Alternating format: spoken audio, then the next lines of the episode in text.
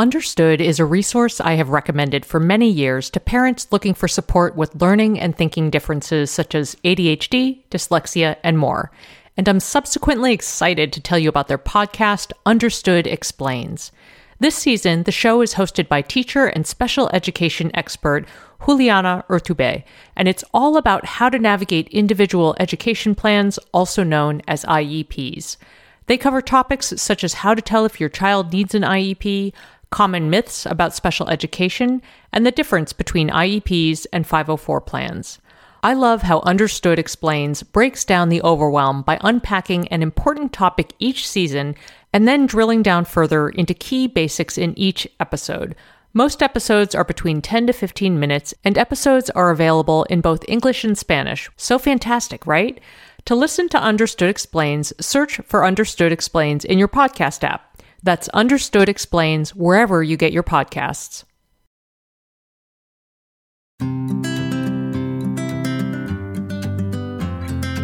Welcome to Edit Your Life, a podcast to help you edit the unnecessary from your life so you have more room to enjoy the awesome. Through episodes with me, your host, Christine Koh, and a range of super smart, compassionate, and thoughtful guests, you will come away with big picture insights and practical ways to declutter your home, schedule, and mental space without getting bogged down by perfection. I have always believed that small moments and actions matter tremendously. My goal is to help you find agency and space in your life through doable baby steps that will leave you feeling accomplished instead of overwhelmed. Hello, friends. I am just thrilled to bring you a very exciting and very timely guest today, Emily Tisch Sussman. Hello, Emily. Hi, thank you so much for having me. Yes, well, I am delighted truly that you are here because I am very passionate about voting. It's really one of my favorite uh, I was going to say recreational activities, but it's not even recreational.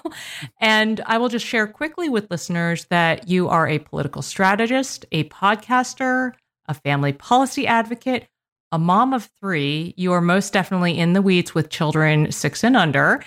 And so, first, hello and welcome. And second, thank you for the work that you do to distill what's going on in the world and also help people, women especially, find agency to make their voice heard. You, your work is so important. oh, well, thank you so much. I mean, that's the thing that I'm the most passionate about is is bringing people into the process. Like this is hard. Like having young kids, having medium kids, it's hard. Yes, it's all and it's all hard. It's it's all hard and I don't think we acknowledge how much of it is because the system isn't built for us. So, you yes. know, bringing people in and hopefully making change so we can make it. Yeah. Well, let's let's dive right in. I have several questions for you and I want to start um it's, you know, thinking historically that I feel like the 2016 election changed things for a lot of people, present company included, in terms of people really you know, getting themselves in the game and and being involved in get out the vote efforts, postcard writing, letter writing, working the polls. I I have really experimented with all of it. And I think fatigue is also a very real thing. I'm sure this is something you've talked about, but there's been an urgency with each election with things feeling rather dire since then. Why do you feel that this upcoming election is red alert season? Ooh, so I definitely feel like this election is red alert. Um, you know, there's sort of an overused phrase that every election that comes up every election and says, "Oh, this is the most important election of mm-hmm. our lifetime." I actually think we've already had the most important election of our lifetime, and mm-hmm. we lost it. Mm. Say more about that. Mm-hmm. Um, I think that we had a belief that we'd always be going in a direction that we had we would have a society that was more inclusive, moving in a progressive, more it's a um, direction, more equitable. Um, and we went, and instead we went in a direction policy wise that didn't just go backwards, but farther than any of us, I think, who are alive today imagined that we would when it comes to policies. So, you know, it makes the wealth gap larger. Mm-hmm. It, it changed our imaginations of how we would be um, how we would like what kind of policies we'd be looking for to be able to work and have a home life or be able to buy a home you know all of those things we moved backwards in many directions so i think with every election now the reason it feels so urgent is because we're just trying to prevent the backslide even farther mm-hmm. Yeah, I agree with you. In fact, I recently did an episode, an interview with the incredible Gabrielle Stanley Blair, and the episode's called Reframing the Abortion Narrative. And we both agreed that no matter how aware we have felt and and present in what is going on, we just almost couldn't believe that something like what happened with Roe versus Wade would happen, you know, and, and we felt sort of blindsided by mm. it at the same time, but then in retrospect saying, yes, of course, of course, this is what is happening, and and we have to keep working on preventing the back, the backslide.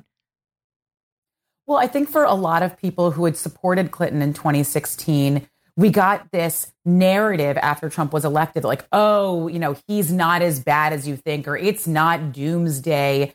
And for some people, it energized us into the mm. 2018 elections. And for some, it made us feel like, oh, well, I guess we'll give him a chance and we'll really see. And I think that stuck with us a little bit. Mm-hmm. Um, and for people who aren't living at the margins, things didn't necessarily change in a big way immediately under the Trump administration. For those who do live at the margins, it did. But I think for, you know, the majority of Americans who were sort of in the middle, it didn't immediately. And so if you weren't paying close attention and then you got burnt out, you might forget that rage and like forget how afraid we were. Mm-hmm. And I agree. Like when when the Dobbs decision overturning Roe v. Wade, look, we knew it was coming for years. We mm-hmm. saw the cases moving up through the court. We saw who he confirmed in the Supreme Court, um, who got confirmed in the Senate after he had nominated them. And it was still like a punch to the gut. We knew states were going to pass abortion bans, and they are. And we're starting to see the actual consequences of women needing life saving care. Because we all know that when we're talking about abortion, it's not just abortion, it's pregnancy care, it's miscarriage care, it's, it's everything having to do with our health. And when we don't have those options in front of us, that's when it starts to get really scary. And it's happening already. Yeah, it's it's terrifying. Well, let's dig into this um, conversation about women, specifically in the lane of voting issues. I think back in August, it really seemed like abortion rights would dictate voting. For example, what we saw in Kansas right after the U.S. Supreme Court overturned Roe versus Wade. And I'm curious about your thoughts about where things stand now in terms of voting based on issues as we come up to election day, specifically for women. So I think what you're what you may be referring to is there's a lot of political articles coming out now that there was a very big engagement of Democrats right after the Dobbs decision, and now it might be waning a little bit. Mm-hmm. And the projecting and the polls from political strategists are showing more 50 50 or even lean Republican in terms of a lot of competitive Senate, governors, and congressional races, um, and the balance of power in in the House and in the Senate. Senate Republicans have already introduced a federal abortion ban. So even if you live in a state right now that is continuing to allow abortions and to have bodily autonomy, it may not for very long because they may actually, Republicans, as soon as they get into power, will pass a federal abortion ban. There's not a question in my mind. They've said so. Um, so there's a lot that's at stake right now. I my feeling about the enthusiasm in the polls is that who you're who the the pollsters are polling right now is they're trying to predict who's going to actually show up to vote and whose votes will get through. Now, I say whose votes will get through because a lot of states have enacted barriers to voting. Mm-hmm. So, taking away same day voting registration, having fewer places to be able to vote so that there's longer lines, taking away the ability to vote early. Many states have been moving in those directions over the past couple of years. We refer to those as voter suppression efforts. Mm-hmm. So people need to be pretty motivated to be able to make it through, navigate through all of those barriers to be able to vote. So what pollsters are trying to poll right now is enthusiasm. How enthusiastic are people to feel committed enough to show to actually show up to vote? If you guys watch political commentary, you see a lot of the conversation is talking about turning out like GOTV, get out the vote and turning out your base broken down what that means in terms of campaign strategy is that early in the campaign, like from, you know, like June to September, let's say, campaigns are trying to assess who's really with them and who's in the middle, who's persuadable. Mm-hmm. And they will have spent that whole time talking to people who are persuadable. Once you hit Labor Day, you're not really trying to turn out, you're not really trying to persuade anyone anymore. You're trying to make sure that the people that are committed to vote for you are getting out to vote. That's what GOTV is get out the vote. So you're speaking to your most committed voters and making sure they actually show up. I mean, you know, we forget that unless people really work it into their schedule, they may not remember to vote on election right. day. They may not know all the options. Our lives are busy. There's a lot going on. Um, so that's what campaigns are focused on right now. Okay, we have more to chat about with Emily Tisch Sussman. We're going to do that after a quick break. Did you know that hyaluronic acid naturally occurs in our skin but decreases gradually as we age, leading to thinner, drier skin? If you're looking for support hydrating your skin from the inside out, check out one of the tools in my hydration arsenal, Rituals Hyacera, which I take every morning. Rituals products are tested and validated by a third party for allergens, microbes, and heavy metals, and Hyacera is clinically proven to reduce fine lines and increase skin smoothness in 90 days. They also engage in industry leading sustainability standards and are a female founded B Corp, which means they hold themselves accountable to not just their company's financial health, but also the health of people and our planet. Want to join me in hydrating from the inside out? Start Hyacera to help minimize wrinkles without compromising on clean science. Hyacera from Ritual is a clinically proven skin supplement you can actually trust. Get 25% off your first month for a limited time at ritual.com slash edit. Start Ritual or add Hyacera to your subscription today. That's ritual.com slash edit for 25% off. As you know, I am all about micro improvements, and if you'd like to dedicate a little time each day to learn a language, I have a great solution for you. Babbel is a science-backed language learning app that offers 10-minute language lessons designed to help you start speaking a new language in as little as 3 weeks. Materials are rooted in real-life situations so you can learn important basics such as ordering food and asking for directions. Babbel offers personalized learning content, real-time feedback, tracking, and visualizations, and their speech recognition technology helps you to improve your pronunciation and accent. No matter what level you are looking for, casual, intense, or something in between, you can enjoy app lessons, podcasts, and live classes from the comfort of your home on your schedule. Here's a special limited time deal for Edit Your Life listeners. Right now, get up to 60% off your Babbel subscription. This is only for Edit Your Life listeners at babbel.com slash edit. Get up to 60% off at babbel.com slash edit. That's spelled B-A-B-B-E-L dot com slash edit. Rules and restrictions may apply. Hello, friends. We are back with Emily Tisch Sussman. And Emily, I am an old school paper newspaper subscriber. So I want. oh, it's you. You're I, the one. I'm the person. Yeah.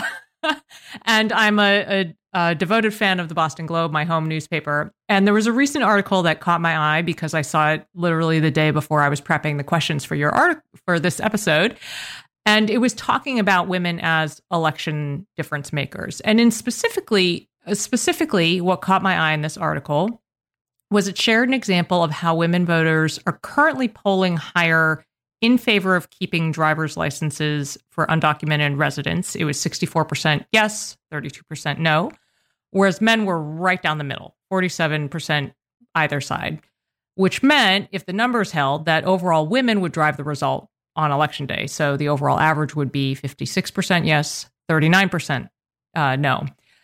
And later in this article, a woman was quoted, I think it was like a 73 year old prospective voter, was quoted as saying, Women in general tend to be more fair minded, more interested in the welfare of others, more generous hearted. So I'm curious about your reaction to this statement. Do you think empathy based voting is a thing? I just made up that term, so I don't know what you think about it. I like it. It certainly describes what you're asking. so, absolutely. Like, I think we know that women tend to be more pragmatic when it comes to actually passing policies that work and that are going to get us to the solutions instead of standing on ceremony. We've definitely seen that on a federal level in Congress when the women were the ones, the women senators were the ones that came together to actually get things passed. And I think it comes to women who are voting as well. But I think that the way that you phrase this question actually gets to the answer is that if everyone who was polled voted, the women would win out, right? Mm-hmm but we're probably not going to get there, right? Because in order to actually show up to have to vote, to have your vote counted, you have to both be committed enough to do it and find time in your schedule to do it, which is very difficult because women are very overscheduled because we're balancing a lot. But also, that means that you have to feel that you have enough power mm. to make a difference. You have to feel that your vote matters. And we just don't live in a structured society at this point where women feel that enough. So I, I think that's where a lot of the like empowerment vote campaigns come from is reminding people that you do have the power. That also gets to, you know, we were talking about before, like the the differential in polling and why it's really difficult to poll at this point in a campaign because you're you're trying to read into all of those factors in somebody's life. Like, do they have the flexibility in their schedule to be able to vote on or before election day? Do they have enough information to know that they're allowed to vote in person early without an excuse? Do they feel committed enough to be able to actually find out that information of how they're going to be able to vote? All of those are factors in in trying to assess whether someone's going to end up voting or not. Right, right. Yeah, I I um have really been thinking a lot about the empowerment lane um, because I think it's just I've seen so much fatigue from people and and just finding like uh, I think they call it there's something called compassion fatigue that I often see in the educational literature too that I feel like kind of plays in here like it's hard to have feelings and to continue to feel like you know maybe maybe I'm not doing enough or or it all feels like a dumpster fire so I don't know if that if you're seeing a lot of conversations just socially even with women about that. Well, I think what we the way that that tends to end up playing out is just disengagement. Mm, hmm Just focusing on other things. And I think one of the biggest things that we can do right now to overcome that fatigue is to normalize conversations in whatever our sphere of influence is. Maybe it's social circles, maybe it's the PTA, maybe it's the workplace, but normalize conversations about voting I was on Fox News for 10 years arguing with people. And so a lot of times, very hardcore Republicans will seek me out to argue with me. And I'm like, I don't do that in my everyday life. I'm not that interested. It's not that fun for me. And right. so we get nervous to engage in conversations, but normalizing conversations about, oh, I'm thinking through how I'm going to vote that day. Oh, did you check if you were registered? Oh, did you check to see if they changed our polling location? like normalizing those conversations will have a huge impact. Yeah, I think that's great. Well, you know, we've touched a little we touched a little bit on this earlier when you were talking about sort of timing strategy with voting um getting people fired up to vote and sort of the the appealing to your constituent base to actually get them out there. And I want to tie that to empathy, which I was just asking about. And the thing I have personally always struggled with the most, and cue my patriarchal rage, is the block of women characterized broadly as white women without college degrees and evangelical women who support a candidate like Donald Trump. And I'm curious if you have thoughts about potentially moving that needle, or do we just, you know, stay laser focused on Democratic and independent voters? and also new voters. I will say that new voters are my very favorite block. This by the time this episode airs, my 18 year old daughter and I will have FaceTimed about the ballot since we're both voting by mail. So that I find very exciting. so Oh, I love that. Isn't that great? Yeah, she's all so good. Yeah, she's all fired up about it. We're like going to go over the questions together and everything. But what do what are your thoughts about that? Like how do we what can we do and how do we handle our own sort of rage and feelings as we're trying to have these conversations and normalize them? Ugh, I mean, I share that rage. I find it so frustrating. And I felt incredibly betrayed when we saw the results uh, after the 2016 election that a majority of white women had voted for Trump. I felt betrayed by them and I felt betrayed by everything I had known up to that point as a political strategist to think how could people set aside everything they knew about him to vote for him. I think ultimately in the end it does go to the patriarchy. It does go to which is internalized in all of us, mm-hmm. not just in men. But in that people were attracted to somebody who had this kind of win at win at all cost mentality and that they didn't feel left behind. They felt like he was speaking to them. How they were able to rationalize that and how they continue to rationalize that when they see that it's really all about him, not about them, does continue to be something of a mystery to me. And mm-hmm. I got to tell you, it's very hard for me to dig deep into it because it's, I tend to focus as a strategist on where are you going to find votes you know, like the new voters, like you're talking about, you know, if someone has newly registered, then they're likely to vote because it's top of mind. It just happened. And at the end of the day, they were really more afraid of losing what societal privilege they felt they had Yeah. than than anything else. And they and it spoke to them in that way. Mm-hmm. Yeah. Okay. Well, I think it's I think it's going to be to me. It seems like staying focused on just trying to get the end game, get to the the finish line with and talking about it with talking about voting and prioritizing voting with the people in your circle, as you said, your sphere of influence is going to be really crucial. I, I have one side question actually, which is that and I don't know if there's even data about this, but I'm curious if you've seen employers step up in terms of making the space for their employees to, um, you know, have covered time to go vote. Is that a trend that you have seen at all? I, I haven't followed it at all. It just occurred to me that that would be a really easy way to start making some of that happen for people. Uh, that was a very smart question and a very smart inclination on your part, because that is a huge part of it of employers providing information of how and when to vote and then providing time off to be able to do it.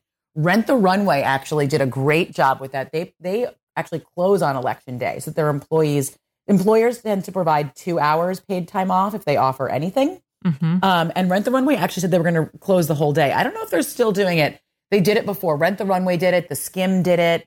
Um, and they were real pioneers in the field and in trying to encourage other companies to do it as well. But yes, that is a trend to be able to make this. I mean, you know, when do you have childcare? When you're at work, Mm-hmm. right? Like that's Mhm. when you can actually go do it.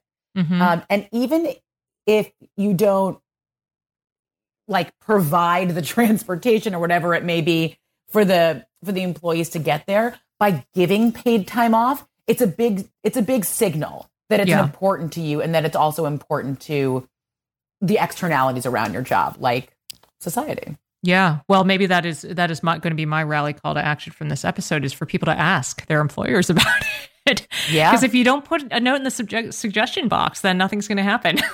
Yes, absolutely. And and I think it's just something they're not thinking about. of course. Yeah. Yeah. Absolutely. But if oh suggested, I would hope that a lot of employers would take it up. Yeah. It feels great, and this makes me actually ever more excited that I recently just started using Rent the Runway because now knowing that they're they they did that effort for for their employees, that makes me feel really good about my subscription membership.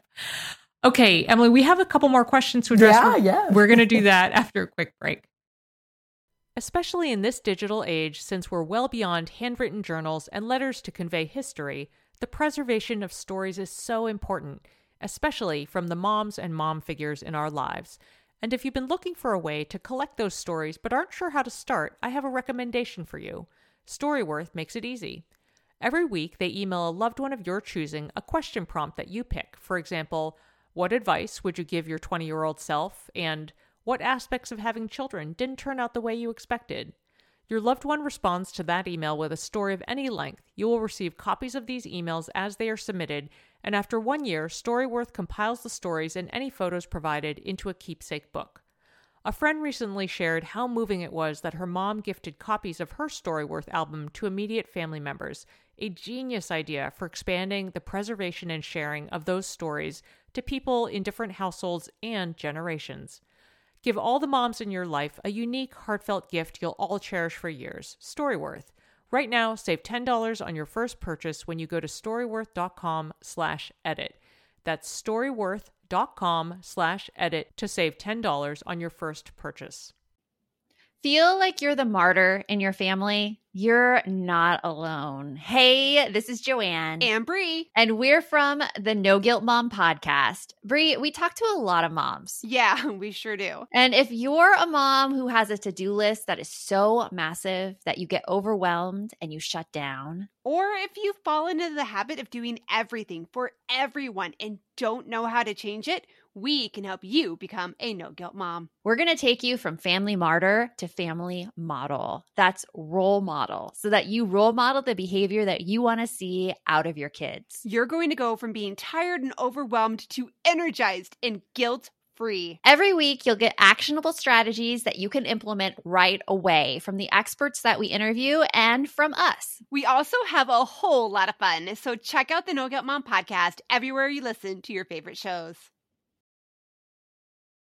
Hello, friends. We are back with Emily Tisch Sussman, hopefully getting you fired up to make the space to go do your civic duty next week. And Emily, we are down to the wire. This episode is going to release the week before official election day. Some people, like me, may have already voted, and um, others are going to be heading to the polls in person. So, in your opinion, what are the most effective ways that women and moms can make an impact on the election right now? Vote offer to wa- and then offer to watch somebody else's kids so they can vote. Mm. We also tend to, you know, we're kind of social beings, like we're social animals, so we like to do things in groups and it reinforces us that we'll actually do it. So, you know, get on the text chains that you're already on and ask if you want to vote together. Oh, I like that. Yeah. Like see if you could a lot of places have early in-person voting. I do in New York. I always vote in person early. I just really like to vote in person. mm-hmm. And if I do it before election day, I know I've gotten it done. There's no lines. There's not. There's nothing that I have to, you know, balance in terms of timing because there's no variables.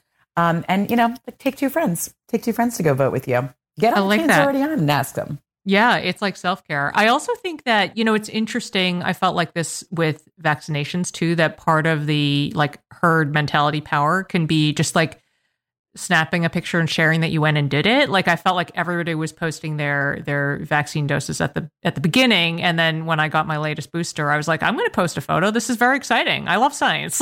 Let's keep it up. But I, I definitely felt like it was different. I mean, I know the uptake has been different, but it just um it feels like it's been different. So I, I would encourage people to also um, you know, just share that you're doing it whenever it is that you're doing it, whether it's early or on the actual day. Yeah. I mean, it's the social media aspect of it is like the the digital version of the I voted sticker, right? Yes. Like you're letting people know that you did it and also then unlocking a like unlocking permission structure for them to do it as well. Yeah. Well, Emily, so at the end of my every episode, I ask guests to share what is called your next edit. We may have covered it in the last question, but I'm going to ask you anyway. Basically, your next edit is a really actionable tip that listeners can consider doing right away after they finish listening to the episode. So I'm curious, in the context of our conversation, if you have a your next edit to share for this episode, I guess different from the sort of take a friend to vote, or if it's the same, that's also cool. This is your your show. well, you are so good. You did get to what was going to be my next edit. Um, is make a plan to vote. Like figure out how you're going to do it, and you can check out how you can vote where you live at vote.org. They'll walk you through if you're registered, if there's early voting, vote.org will help with all of that. But also post your plan to vote and why you are choosing to do it that way. If you want to take the next step and actually make a plan with your friends to go together. But I think putting out there now, if people have a plan to vote, it it's like the only way they're really going to do it. So, you know, the other day I put out and explained that vote by mail was still available in my state. It's actually no longer. We finished vote by mail, but that I like to vote early because I like to miss the lines and I don't I don't want to have any unpredictability about delays. So I like to vote early in person and that my voting location I check it every time, but that it's not around the block like it would be on election day because they don't staff all of those locations Yep. for all of early vote. It's one early vote site. So I look it up and I go and I vote early. I put all of that out on my social media the other day, explaining everyone my thinking and how I'm planning to vote. So I would do that immediately. Put think through what your plan is and tell people. It will force others to think themselves. And those low hanging fruit of people that are in your circle, but that may not be able to actually logistically get there to vote, are actually going to be the votes that are going to make the difference. I think that's fantastic, and I am duly influenced by you, Emily, because I I think I'm I've done early in person as well in the past, and I think when you just um I'm going to go to my city website and collect all the information about the hours and the dates and put it all in one social post so that there's no excuse. Like people don't have to look it up. They can just refer to the information and it's right there. So thank you for inspiring me to do that. Oh, well, I'm so excited. yeah. Emily, this was a fantastic conversation. I feel I actually will tell you that I am somebody who has been super active in election advocacy and have been experiencing some serious fatigue around it all. So I feel re energized by this conversation. And so thank you really, truly from the bottom of my heart for, for that gift. Oh, well, thank you so much for everything you're doing and continue to do, and for having conversations about this on platforms that aren't necessarily just political. Like, that's really the way that we're going to get into people's enthusiasm is to see that, like, every aspect of our life is impacted by policy, and good policies are only made if we engage. Oof, I'm going to put that on a quote card, Emily. Thank you so much. And um, I just, I can't wait to share this conversation with people. Take care. Thank you. Okay, friends, you'll find the show notes for this episode, including links to resources and related episodes at edityourlifeshow.com. As ever, I would love to hear your thoughts and questions. Come say hello on Instagram or Facebook at Edit Your Life Show, or send an email to edityourlifeshow at gmail.com. I would also be grateful if you would drop Edit Your Life a review on Apple Podcasts or tell a pod loving friend about the show. Thanks for listening. Well, hey there, busy mama. Are you looking for ways to make your life easier, your home less chaotic, and at the same time add more joy to your life? My name is Deanna Yates, and I'm the host of Wanna Be Clutter Free, a podcast all about letting go of the stuff we don't need in our lives so that we can focus on what truly matters.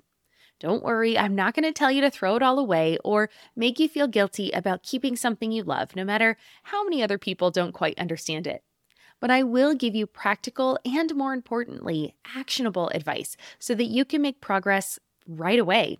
And you won't just hear it from me, there are amazing guests too. It's like having your bestie in your pocket telling you it's okay to let go of the things that are not serving you and your family in a totally non judgmental way.